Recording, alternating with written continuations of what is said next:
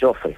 Dos barrios que hay permanentemente peleas entre los barrios. Hay una disputa desde siempre. Estamos en la casa de Abel, estamos con Verónica. ¿Quién es Abel? Abel es el chico que murió. Supuestamente se dice que robó un celular. ¿Cuándo fue esto? Viernes a la una de la mañana. Verónica, gracias por recibirnos. Es un momento complicado. Sí. ¿Cómo fue esto? ¿Cómo fue? lo- ¿Abel robó el celular?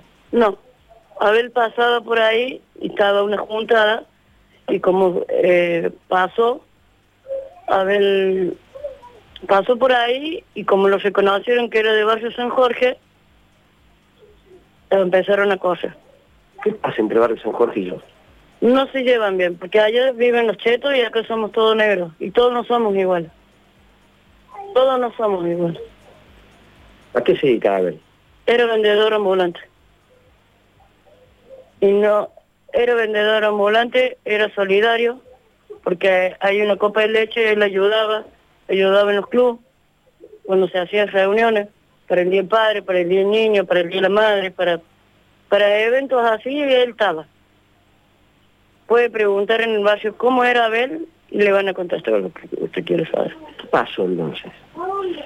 ¿Por qué lo persiguió? Supuestamente dice que él robó el celular, pero él no roba. Porque no sabe robar vez. No sabía robar vez. Esta persona lo persigue, Lo persigue, lo alcanza, le, le entró a pegar hasta que me lo mató. Y con el mismo teléfono que supuestamente él robó, se grababa el chico que está que sale en los videos. vamos a ver el video. Tengo el video y hay un audio. ¿Qué pasa? Llega la policía. Llegó la policía, ya, unas, unas vecinas llama a la policía pensando que le estaban robando a mi hijo, llama a la policía y el pibe este que lo estaba golpeando a mi hijo empezó a decir, ¿qué hago? Y lo, Pregunta a la policía. sí, le pregunta a la policía y la policía le dice, y mátalo. Y lo mata. Lo Pero ya- termina de ahorcar. Ya estaba muerto ya, cuando él preguntó así. Él ya estaba muerto. Por este caso, bueno, está el cabo primero Jorge Alberto Ferreira y el agente Hernán Campos. Los dos están en, en este momento detenidos, están averiguando, está conducta de la policía, averiguando atrás de ellos. Eh, hay un audio que los compromete. ¿Qué dice el audio puntualmente? Que en un ratito lo vamos a tener y lo vamos a sacar al aire. Ahora estamos con el tío acá que también, cuñado. con el cuñado, venga. ¿Cómo le va? ¿Tu nombre? Eh, Marcos. Contame. Eh, ¿Del audio? Eh, bueno, se filtró un audio que nos llega a nosotros por medio de un conocido en el que habla un policía con otro eh, contándole cómo fueron los hechos. Le dijo que habían llegado propias palabras de las que escuchen el audio, que llegan los Juanes, cuando el Guaso, que supuestamente el Guaso y supuestamente Juanes, para aquel que no conoce el, el- el- eh, el- la jerga, quiere decir dos policías. dos policías Sí, sí, sí. eh, se refieren al guaso cuando se refieren al asesino y si lo tenía al, al negro este lo tiene ahí en el piso y bueno y llegamos nosotros y él nos preguntó qué, qué, qué hacía y le dijo que lo mataran. Lo mataran, que terminara con su vida directamente. Como si fuera un preso como si fuera algo. Mamá, Eh, pero- Ariel. Sí, Sergio, sí, te estoy Sí, escuchando, Verónica. eh, buenos días, Sergio Zuliani lo saluda, ¿cómo les va? Eh, para, eh, para ordenar un poco el relato, porque la verdad que es escalofriante lo que están contando. Eh, ¿quién, es la, ¿Quién es la persona eh, que persigue a su hijo y que, a- y que lo acusa de haberle querido el- eh, robar el celular? ¿Quién es? ¿Cómo se llama el chico? No sé. Bueno, O sea, una no importa el nombre, una No, persona... no, no, Es no un chi- eran conocidos. No, es no, un no chico de Joffre. Sí, el tipo de Joffre, no sé quién es. Lo corre eh, con la excusa de que le estaba robando el celular. Sí, Ahí lo se- corre con el- la excusa esa. Bien, ahí se produce un, un enfrentamiento donde este, esta persona a su hijo le hace una llave de estrangulamiento. ¿En qué momento llega la policía? cuando lo estaba por estrangular Cuando lo estaba por estrangular. Eh, y ahí aparece, eh, se bajan del patrullero y, y ¿quién, Y ahí le dice que, que lo mate. Eh, ¿quién, quién escuchó esa, esa expresión? Está en el audio dicho. Está en el audio. Ah, la mierda. Hay un audio que eh, Sergio envía- ya lo vamos a pasar en la radio, donde aparentemente dos policías, en la, en la jerga policíaca, hablan y comentan sobre el hecho. El chico le comentó, el chico le, co- le dijo al policía, o sea, que lo que hacía, que quería que hiciera, y el- los policías le dijeron que lo que lo terminara de matar. Y no fue detenido en ese momento el... el- No, el auto. mo- no, no, en ese momento no. En ese momento no estaba detenido el chico. Estaba grabando a C y, y no sé, creo que me habían dicho que los mismos policías estaban, que los mismos policías era, eh, que lo estaban grabando con el celular del supuesto robo que tenía mi hijo. Y a- aparte de eso, para el velorio de mi hijo, a los en cinco minutos vio mi, mi hermana, que es la madrina, entra a verlo a mi hijo en el velorio y muere mi hermana también. ¿Por qué ¿Cómo? muere? Un paro cardíaco. Oh. ¿Cuándo fue? ¿Cuándo fue esto? La tía murió en el mismo día que lo estaba velando a mi hijo. O sea que no es una muerte solamente, son dos. Eh, ¿Ustedes presentaron la denuncia? ¿Están eh, asesorados por algún abogado? No, no tenemos abogado, no se presentó nadie a decirme cómo va el caso, no vino homicidio, no vin, no vinieron nadie, no vino nadie. Yo me entero de todo lo, lo que está pasando por los medios.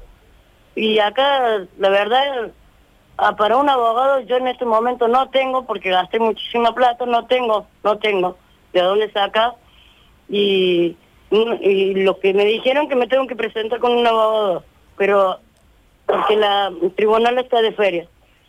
Esto lo tiene la fiscal Patricia García Ramírez. Por el momento, eh, hasta el momento no me he comunicado ahí con la secretaria, no he tenido respuesta. Sí, sí sabemos que hay secretos sumarios, se está investigando.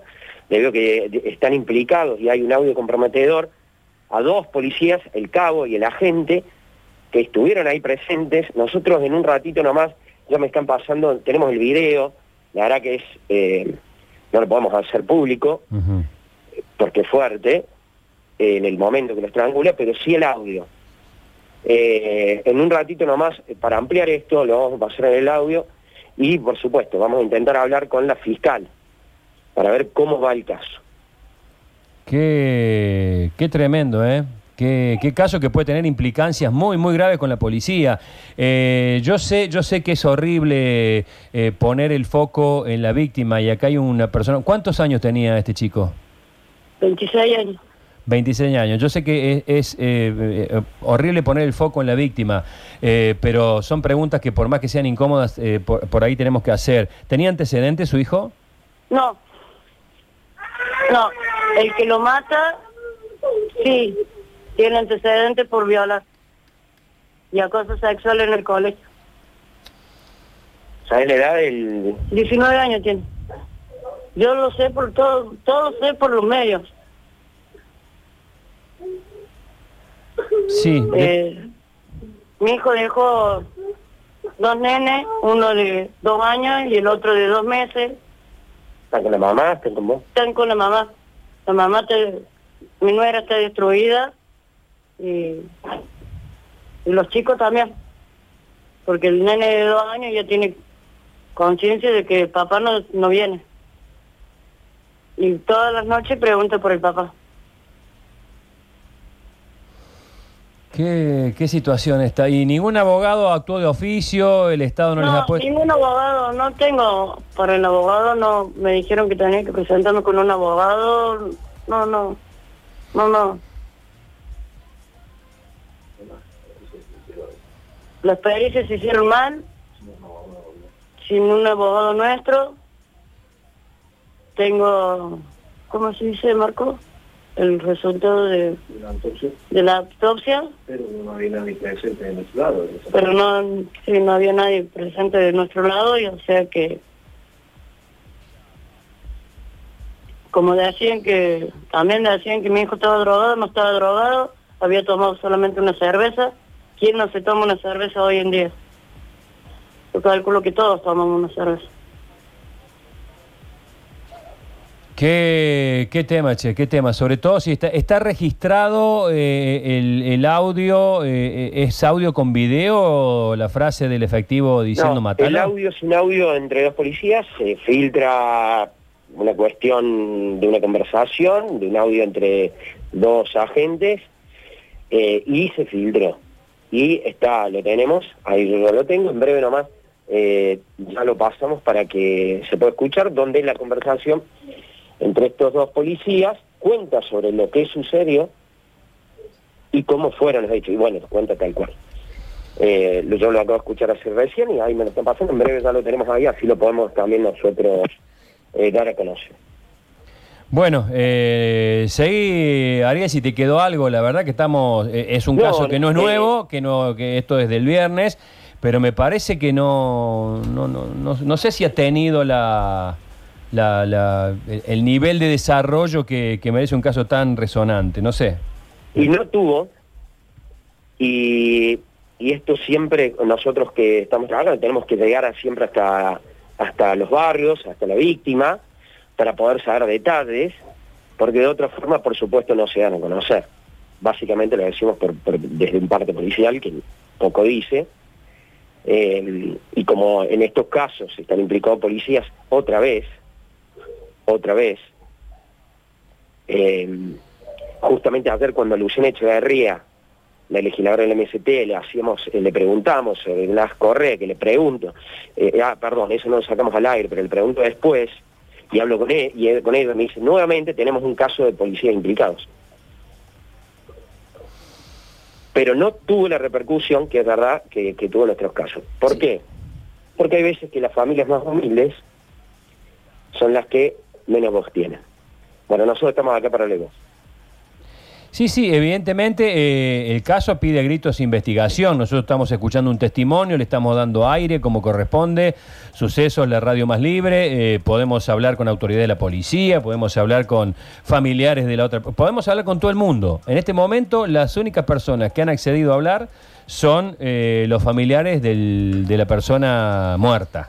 Eh, y, y el testimonio es desgarrador y es impactante y hay incriminación policial. Con lo cual, eh, este caso no puede pasar desapercibido. Ahí ya Javi tiene el audio, eh, lo pueden chequear previo, eh, para escuchar un poquito de qué se trata esta conversación entre policías. Vamos a ir, por supuesto, y necesitamos a- hablar con, con la fiscal a ver que se avance en el caso. Pero esta es una familia humilde, muy humilde.